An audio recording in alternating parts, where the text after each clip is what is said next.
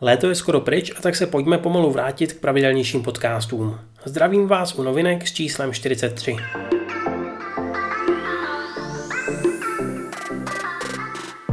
Na jižní japonské ostrově míří dva silné tajfuny Maisak a Haishen.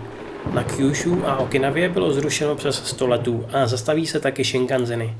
Zranilo se několik lidí. Kdo převezme pozici premiéra?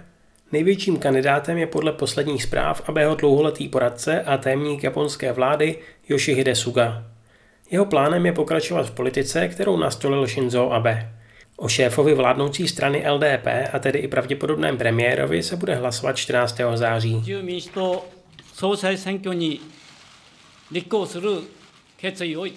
Japonská vláda zvažuje, že nabídne očkování proti covidu všem obyvatelům zdarma.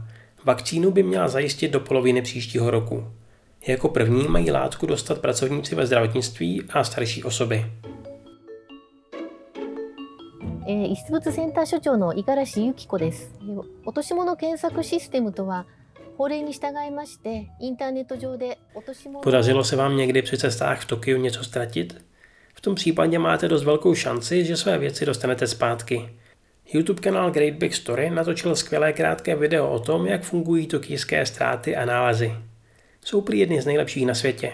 Se svými ztracenými penězi se například shledá 73% majitelů.